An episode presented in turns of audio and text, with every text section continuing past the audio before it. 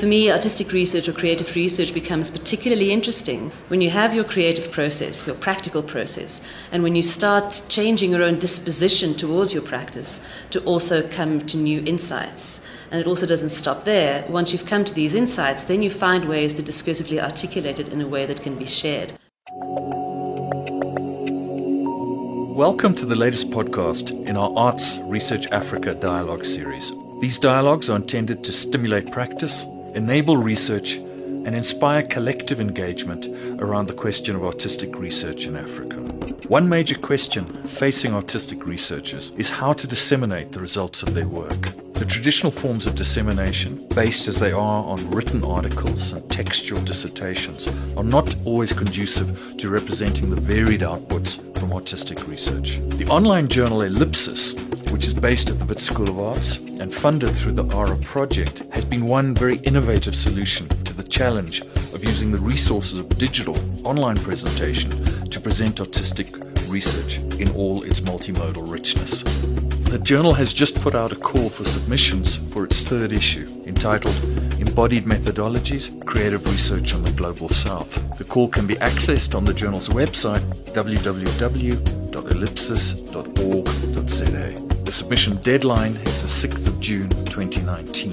In this dialogue, I'll be speaking to Dr. Tegan Bristow, the editor in chief and digital editor of the Ellipsis Journal, and Dr. Mareli Stolp, the editor of this third issue of the journal. I am Prof. Christo Doherty, Deputy Head of School, responsible for arts research at the Wits School of Arts. Ellipsis, the online journal of creative research, has been running since 2016 and has so far produced two issues. The third issue, of course, is the one that's, that's just opened now for submissions.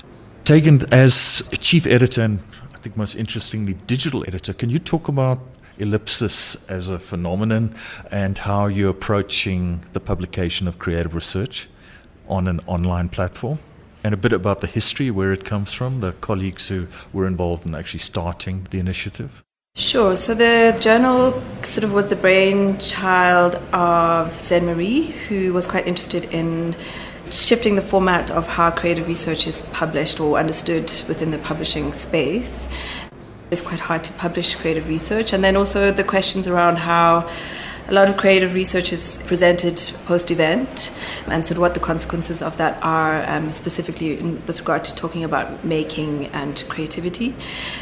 And he initially started looking at different kinds of formats. I think they'd even started looking at a kind of newspaper format or magazine format and sort of felt that perhaps the online platform would give more access to more people and potentially bring in a kind of media orientation and also an interactive orientation that, that could be used to think about creative practice in different kinds of ways. So I came in as digital editor in the second issue, so I wasn't involved in the first issue at all. And the second issue, then we kind of started exploring with the support from the Mellon uh, grant and through ARA, the notion of how each piece itself could be produced interactively. So, working with the authors, understanding what the authors themselves thought about translating that. It's not an easy easy task. Um, I think before they'd been thinking about it, kind of looking at the at a blog and allowing the authors to sort of put media in the blog. But I was quite interested in taking that into a more developed interactive format. That has been quite interesting. So, for instance, Jonathan Kane, who was developing research um, and put in a proposal for the second issue, did one article essentially in a series of hmm, I think there will be maybe six interviews. So he basically explored one of the interviews in an article for Ellipsis and is now taking that on to, to develop the other six in the exact same format and actually hosting it on the Ellipsis site, even though the original article was just for one interview. So the opportunities for, for further engagement and further development around the creative research is, is also quite interesting. And what is the structure now of Ellipsis? I understand that for this third issue, you've made some changes in the orientation of the journal. Yeah, so last year we were kind of working off um, two guest editors and me as digital editor, but there wasn't an organizing person, somebody who could sort of make sure that deadlines were being kept, that the journal was meeting the sort of accreditation concerns and also meeting the, the funding requirements. So we, we looked at bringing in sort of formally an editor in chief, which I fell into that role because I was the one pushing for the role, but remained as digital editor, meaning that I'll work with the kind of uh, digital team, development team. And we're going to continue looking at guest editorships, but we can't, because of the need for accreditation, be calling those editors from the School of Arts continuously. Um, so we are looking at sort of opening up who those editors are and making open calls. And that process and my role and the journal itself is now supported by an editorial committee, which is made up of a group from the School of Arts, a regional group, for people working in Africa and also in Johannesburg, and then an international group of people who are particularly interested in creative research and also kind of attuned to digital publishing and things online. And what were the lessons with the second issue? You had a very full list of publications, you know, ranging from experimental music to documentary to works, I think, such as Jürgen Michels, which was very much just based on investigation of the image and image manipulation in quite an abstract way. What what did you learn from doing that second issue that you're taking forward into this new third issue? Mm, I think the relationship between the editors and the authors and the digital editor, for instance, is, is quite an important one. There was a fair amount of translation that Bettina and Pervez, who were the guest editors last year, needed to do with the authors and myself. And the understanding of what that is and what the capabilities are of the online space are also quite important. Um, and I think, I mean, if we use Jürgen and he's in the room as an example, we went quite wide about what the possibilities were. And that's had a lot to do with how Jurgen and Pervez were having conversations. And then as a digital editor, stepping in and sort of actually needing to kind of rein it back quite a lot and go within the short amount of time that we have left um, and the amount of digital development that we can do, we may not be able to do this crazy out there scientific experiment that you're hoping to do, but rather a presentation of some of the ideas in a digital interactive format. Um, so that relationship between the editor, who's really in charge of the content and making sure that the authors and the content are aligned with the issues sort of focus, as well as the possibilities of that space, is quite an important relationship. Hmm. The theme of that second issue was Open the Gates. Can you just talk a bit to that theme and how it was, how it manifests in the work that was presented in that second issue? I didn't develop the theme and wasn't dealing with the content directly, so that's the role of the editor, the issue editor. So that was developed by Pervez and Bettina, and it sort of came off the back of the first issue, which was very much about asking questions about publishing creative research online and what that means, and sort of the sort of methodological things that need to happen around creative research and how it's understood, and at the same time the sort of end of the student protests and the Fees Must Falls movement. So, Open the Gates was really looking at both of those notions of how to open the idea of research into other spaces and other methods as well as other communities. So Bettina and Pervez then worked on the call and also worked with the authors directly in terms of how to translate that. Now, it seems to me one of the challenges with what you're trying to do with Ellipsis is to incorporate the notion of academic accreditation and the peer review with presenting creative work online. How are you managing those? Are they disparate pressures on on the publication, or do you have you found a way to combine them meaningfully and productively? I think we've tried to set up enough structure to meet the the requirements of accreditation. So, for instance, we're now tracking all submissions through a submission system, which means that we'll then be able to show quite accurately how many people have submitted proposals, how many people are accepted. Um, so the processes of that are very important and the review process. We've also then the kind of working, setting up the editorial board, setting up the role of editor in chief, sort of putting a foundation of how the journal runs with people and with authors and with reviewers is very important. I am quite interested in looking at a double peer reviewed system. So the first issue had peer reviews in quotation marks um, at the end of the publications, meaning that internally the review process was happening between the authors and the editors. Um, and then right at the end, there was an opportunity for people to anonymously kind of review the pieces as they would be if you were at an exhibition or in a theatre performance. I was quite interested in the possibilities of a review process happening before going live, but sort of as publication would be complete. So this is one of the things that we're really battling with because in a normal written submission, you would go through a series of review processes in a system um, where the reviewers would be able to give feedback about the written text and the author would then be able to respond to that directly and say, I've changed this or not changed that, etc., etc. But in the kind of construction of creative work in a kind of quite, quite collaborative manner for an online platform, which has a lot of man hours in it and sort of value in time and money spent on that production, it's very hard to sort of go, okay, well, we're going to scrap all of this and redo it. So it's about potentially bringing a review, the, using the the editorial process as a review process initially. So the editor, editor themselves are reviewing the submissions, then kind of potentially looking at a small group of reviewers to kind of look at the work before it goes live. If there's anything sort of incredibly challenging um, about the premise versus the outcome, and then having a month or so to be able to kind of fix that within the team.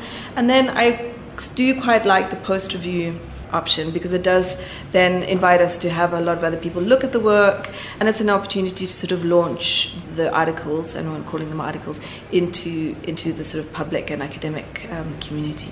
So the innovation and the real challenge with the model that you're developing with Ellipsis is the creative work has to be translated into a digital space and yet at the same time it needs to be assessed and reviewed by peers.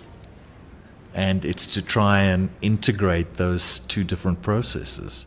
Exactly. Yeah, and it's it's not an easy task. And I, you know, we often reflect on the actual processes of making. So, for instance, in theatre and in music, you may have peers come and look at a rehearsal, or come and be part of the sort of initial ideation around the set design for something. And that's very much an internal process that happens with experts who are peers, but really it only once it's it sort of only publicly gets reviewed once it's complete.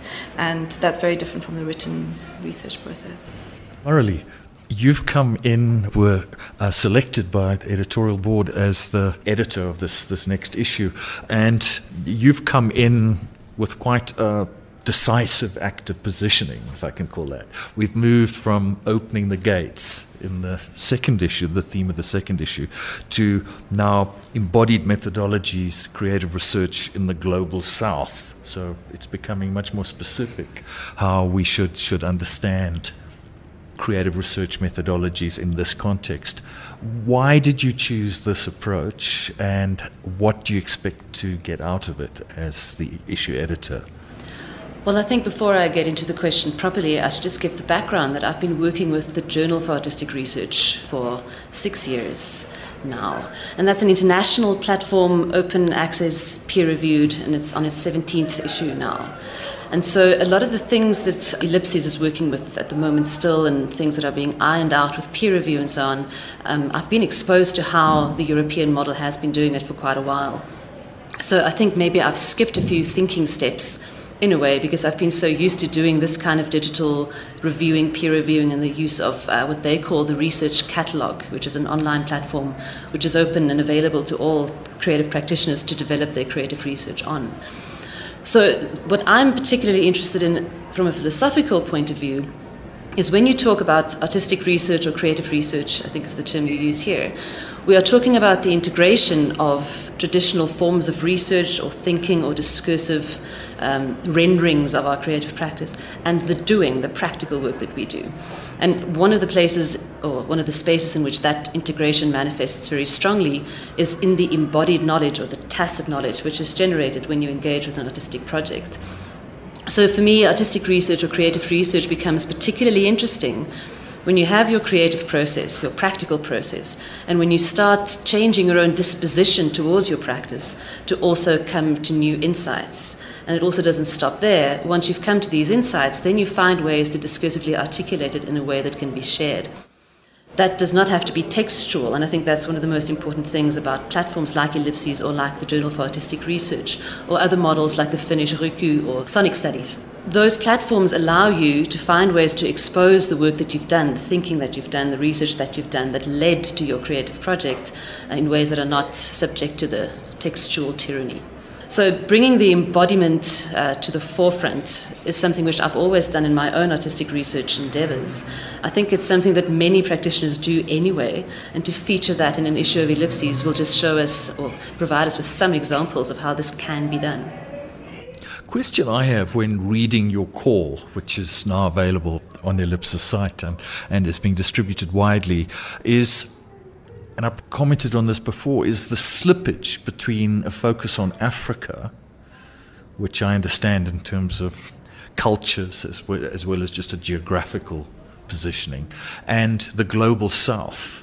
You seem to me to move very rapidly and in a, a rather unarticulated way from a consideration of Africa, where I think you correctly assert that here in Africa we don't have that traditional separation that bedevils Western thought between theoretical and practical knowledge.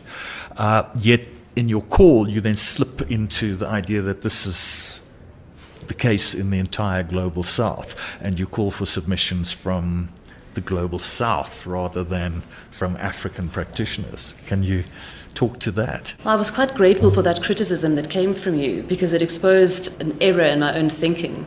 And I'll take it back to my first exposure to artistic research, which was part of my PhD study. And in my reading, I, I encountered a, a, Dutch man called Henk Borgdorff, very important in music in artistic research. He was also for a long time the chair of the Society for Artistic Research. And he separates thinking in artistic research into two themes or two camps. The one is education politics, and the other is philosophy. And so, when you talk about philosophy, then artistic research launches a kind of a challenge to the Cartesian division of uh, practical and theoretical knowledge. And philosophically, that's interesting specifically for me in an African context because so much of African philosophy already embraces this holism. So the separation between thinking and doing is not something which is fundamental to much of thinking in African philosophy. On the other hand, artistic research, in a way, is positioned as an epistemology of the global north. The money has been available to develop artistic research institutions. One of the reasons it became an important thing in Europe was because of the Bologna Accord from 1999, which was signed by a bunch of signatory countries who all agreed they had to streamline their systems to no longer have separation between university or conservatoire. And so conservatoires started doing written degrees, doctoral and master's degrees, and universities started presenting more practical work. And artistic research was one of the ways in which they did this. So that was an education politics consideration. Now, if we really think about the philosophy of artistic research, it becomes, I think, quite possible to position it in Africa as something which is very easy to understand as part of African philosophy, and I suspect the same might be true in other global south contexts as well. But the global south comment, in a way, connects much more to education politics than to philosophy. And that slippage, I think, should have been articulated more clearly in the call. Had there been more space and more time, probably that would have been something I would have considered much more seriously. So I wouldn't suggest that Africa and the global south are the same thing, not at all. But perhaps the way to think about it now in the situation that we're in is to think of positioning the global south as an actor in artistic research. A serious actor is a political statement, which is important, and to look specifically at philosophies that challenge that Western or even, let's say, a global North way of thinking, separating practice and theory. So both those things could resonate with each other, I think, quite well. I want to push you a bit further on this. Is there a sense that artistic research in an African context that is responsive to African epistemologies and ontologies, that this could be one of the spaces where the fees must fall, the, the broader ideological demands of fees must fall for tertiary education that actually is more meaningful to African students and isn't experienced as a colonial construct. Could artistic research in Africa play a role? Oh, absolutely, and I think on multiple levels. One of which would be if you're looking at students, for example, at the Wits School of Arts, Many of them come into the system woefully unprepared for what the Western University is going to require of them.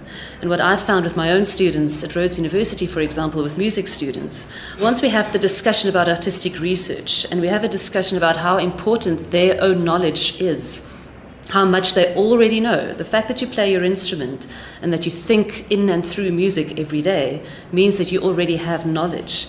So you don't have to constantly wait for no offense, but some white man in a professorial position to tell you what you need to know. You already have knowledge, and that's extremely empowering, I think. So, certainly for South African students, and especially in, in the wake of the Fees Must Fall movement, and I would actually take that even further and connect it to decolonizing methodologies and decolonizing thinking. Understanding and accepting and embracing that as a maker of art, maker of music, as someone who lives through creative processes, you already have a lot of knowledge and now there's an avenue for you to translate that knowledge into a shareable medium. I won't use the word discursive again, but a shareable medium, something which travels beyond your personal experience. I think in the academy it's quite a radical idea, actually, not only in South Africa, but in Europe still, even today. So I do think it's an empowering empowering thing that's happening. On a second level, I do think it's essential to look at many types of knowledge creation, especially in the academy, that do not feel subservient to what we've inherited from the global north. So we do not have to think of artistic research. The fact that the term was coined in the global north does not mean that we have to think of it as a global north endeavor. We have the opportunity, especially through avenues like Ellipses or ARA, to reposition the way of thinking as something which belongs here, that has actually been going on on this continent and in the global south for a long time. Tegan, as editor in chief on this next issue, uh, how are you looking to work with the issue editor, particularly with regards to your quite complex and challenging developmental peer review process where work is developed for the platform while being reviewed? How does the editor articulate with that process? Um, I think just to be very clear that the editor in chief is more administrative role, sort of managing the, the processes and making sure that the board are being held accountable for decision making. And that actually this role, and it's a bit complicated, is also that of my role is also that of the digital editor, which is where I started out with. So I'm going to kind of respond try and respond from both views in a, in a way. But the notion of having a guest editor for every issue or an issue editor specifically is that they can then lead the conceptual sort of framing of the issue and then also work with the respective authors about how their submissions are engaging the concept of the theme of the issue and then sort of work with me as a digital editor in terms of how to translate a focus on the theme with the expectations of the author in terms of their work and what it is that they're making into the digital platform. And that really is something that needs to happen quite closely between the digital editor and the editor, but also requires the editor to sort of hold firm on the conceptual focus of the issue. If we're making decisions about um, the development of a piece into a sort of interactive sound piece, now, and it starts falling away from kind of representing the initial themes and initial ideas of why the submission was accepted. It would be Mareli's role to make sure that's retained, and also to be able to kind of hold a conversation between the digital editor, myself, the author, author authors, um, and the concept, and sort of hold that all together and also to get a sense of across the different submissions how the submissions come together to speak to that one particular theme. Um, so it would be her role to either decide that they would all be within a similar frame or very diverse frames as a way to represent that. So her role is really to hold that as the kind of thesis essentially of, of the issue and make sure that it's adequately represented. From there, it will also be her role to work with the review process. So she may, she'll probably be uh, communicating with the reviewers, potentially even helping elect reviewers um, for the different works and for the issue. Yeah, that's pretty much her role. So every issue then will have either a team or a person who, who leads that. So we also have in the pipeline for this year a special issue, which is specifically around Johannesburg. And what makes it different from this issue, this third issue, and what makes it a special issue is that the third issue is very much an open call, so quite broad and quite wide. And we worked with Mareli to kind of write quite a broad and wide call for, for papers or call for submissions so that many people could write their work into into that frame. The special issue is much more specific, um, much more clarified, and is really much more a production of an artwork unique to the issue, rather than bringing different kinds of practices in and different authors in to um, to presenting their creative research in, in the digital platform. So slightly different, but it also came out of a question with the editorial board about whether the journal itself should present artistic work, like raw artistic work, or be presenting a notion around the methodologies and practices or publication practices of the artistic work. So, in the sort of balance between the two, we're looking at how that can be asked and questioned and explored. Um, so, special issues are unique to very particular projects being developed for the journal. Okay. Mareli, you've come to this role as, as an issue editor with experience with the European scene and specifically the as you were mentioning, the very well established European online journal, JAR, Journal of Artistic Research. How does that editorial process work? And maybe say a bit more about uh, the research catalogue, the function of research catalogue in that process. Okay, so the research catalogue is a platform on which people can experiment. You can start working on the RC in order to publish in JAR. And when we, as an editorial board, look at the submissions, we look at something which was developed on that platform. And there is a help desk, so if you're struggling with using the research catalogue, there is somebody that helps you, and that's completely separate from the JAR. The JAR editorial board is about eight to ten people, and it fluctuates a little bit. And we all look at every submission and then vote yes or no, or yes with minor changes, or something like that. And then once we have three yes votes, that submission goes to peer review. JAR works very hard at getting four or five blind peer reviews. And the uh, review form is actually, uh, I think, a very strong form. And it asks questions such as how does this submission expose practice as research? So the connection between the research process and the creative result are actually very important. That's not to say that uh, the board insists on wide referencing or specific philosophical positions or any of those things, but the idea is that the things that end up on the JAR are expositions. So they use the digital platform in a way to drive the thinking. So it's not a question of having done artistic work and then advertising it or showing it on this platform. The platform itself becomes part of the creative process. And so once the peer review is concluded and comes back, they have the option to uh, accept with no changes, accept with minor changes, reject outright, which is pretty standard also in academic publishing.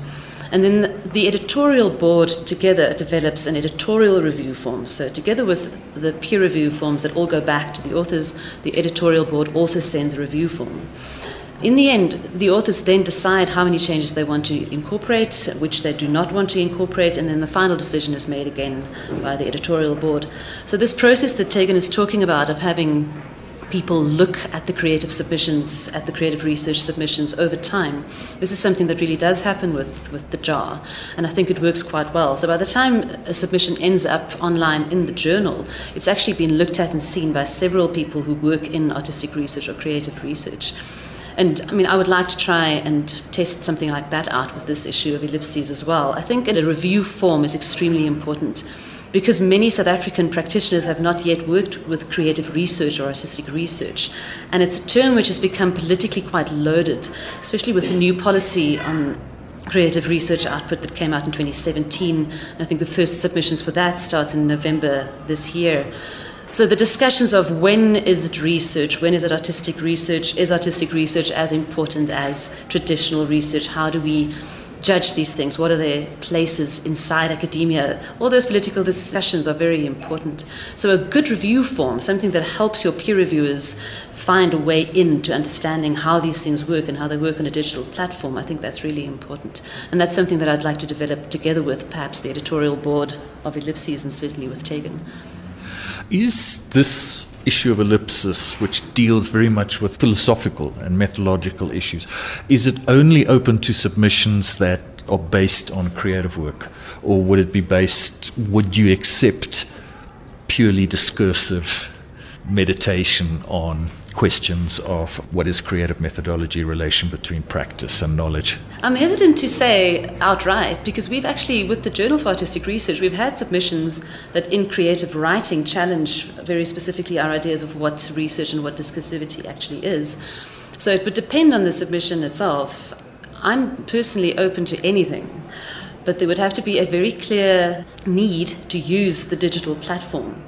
So if a submission arrives and I look at, look at this thing and I think to myself, well, this could actually function just as well in any discursive journal, I probably wouldn't choose to put that up on a digital platform. The platform has to be part of the energizing factor of what this uh, ends up being.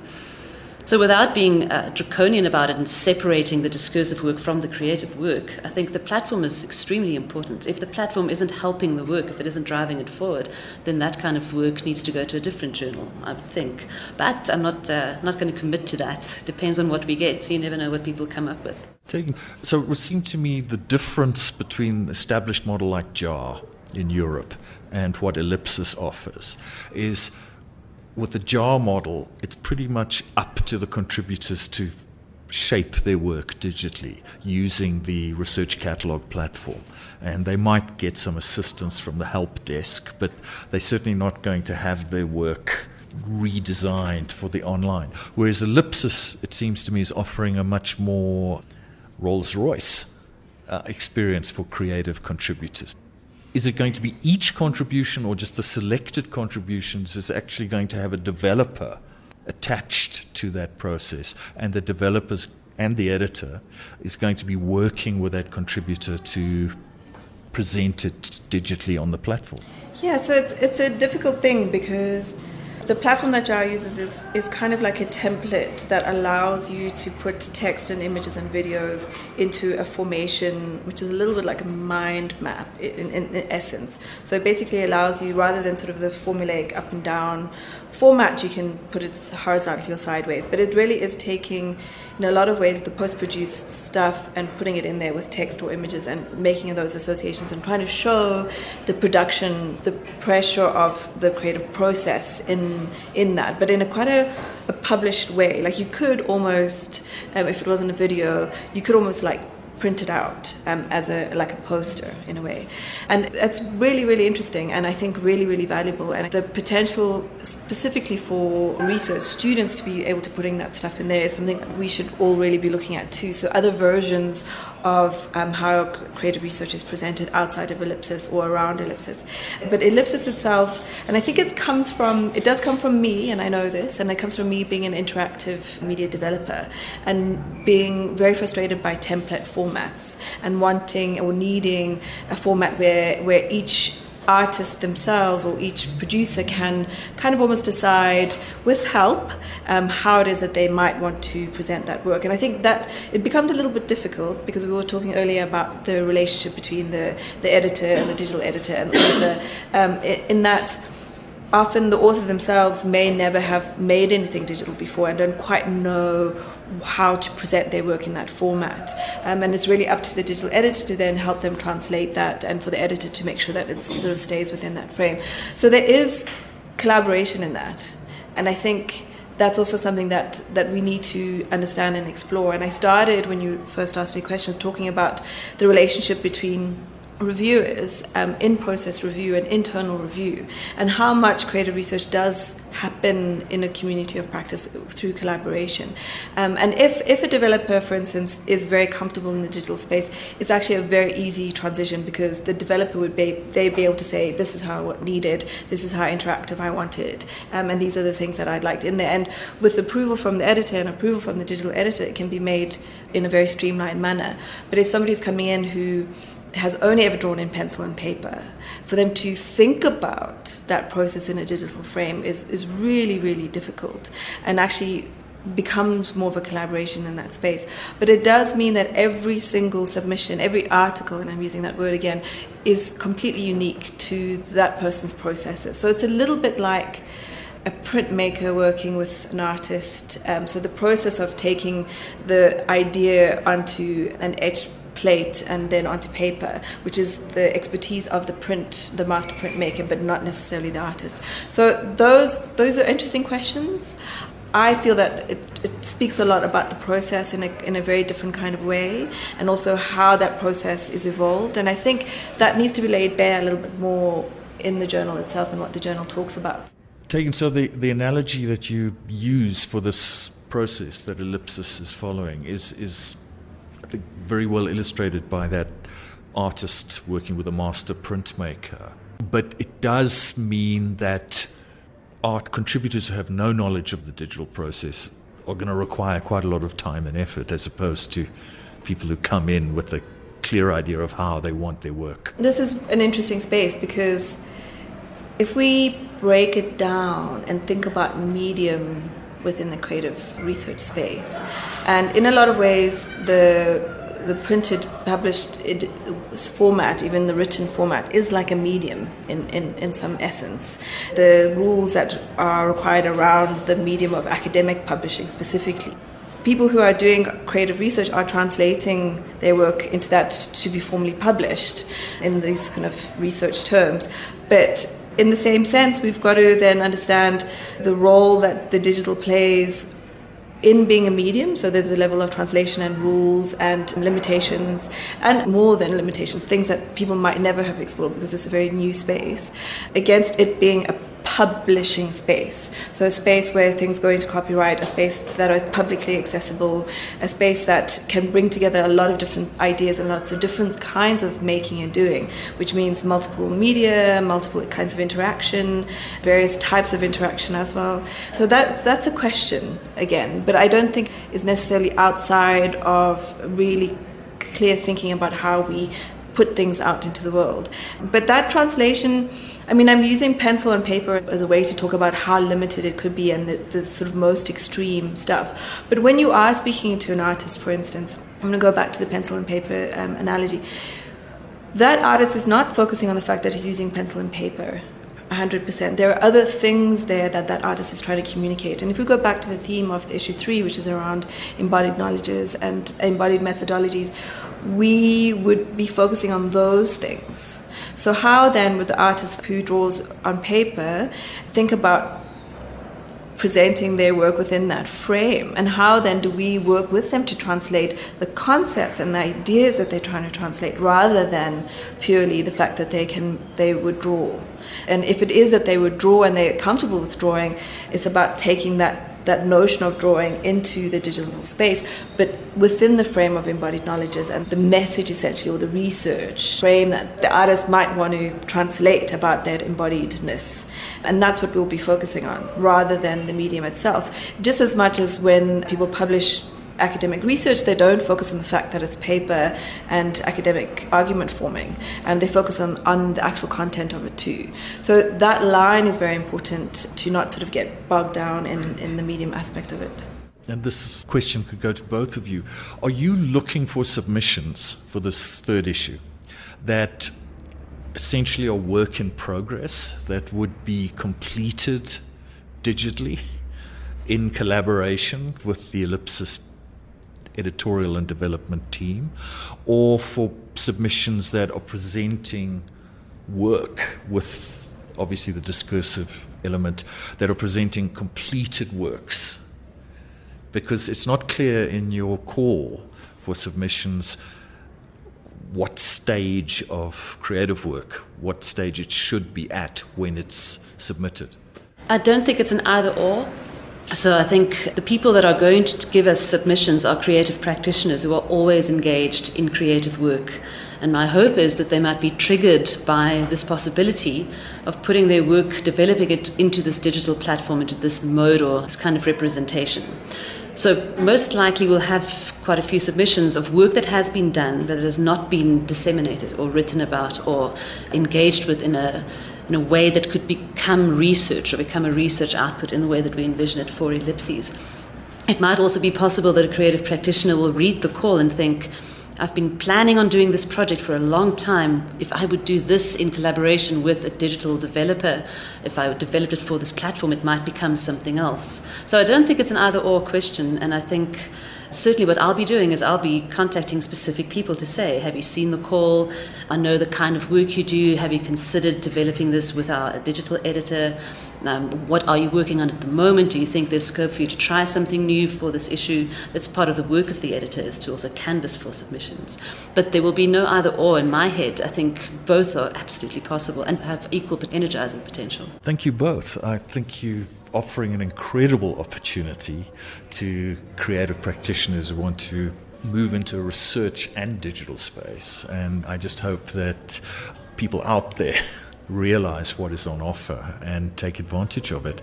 I just want to now see if there's any comments or questions. I'm Jürgen Meekel, and I teach at uh, Film and TV here at WIT. About two, three years ago, I think I, uh, I worked as an assistant, basically, a digital assistant with uh, George Verender and uh, Cynthia Cross on their submission for uh, a JAR article. And uh, when I sort of worked on that, I found it extremely yeah, interesting and, and, and, and friendly to work on it, uh, even with fairly limited uh, knowledge of, of, of website making, etc.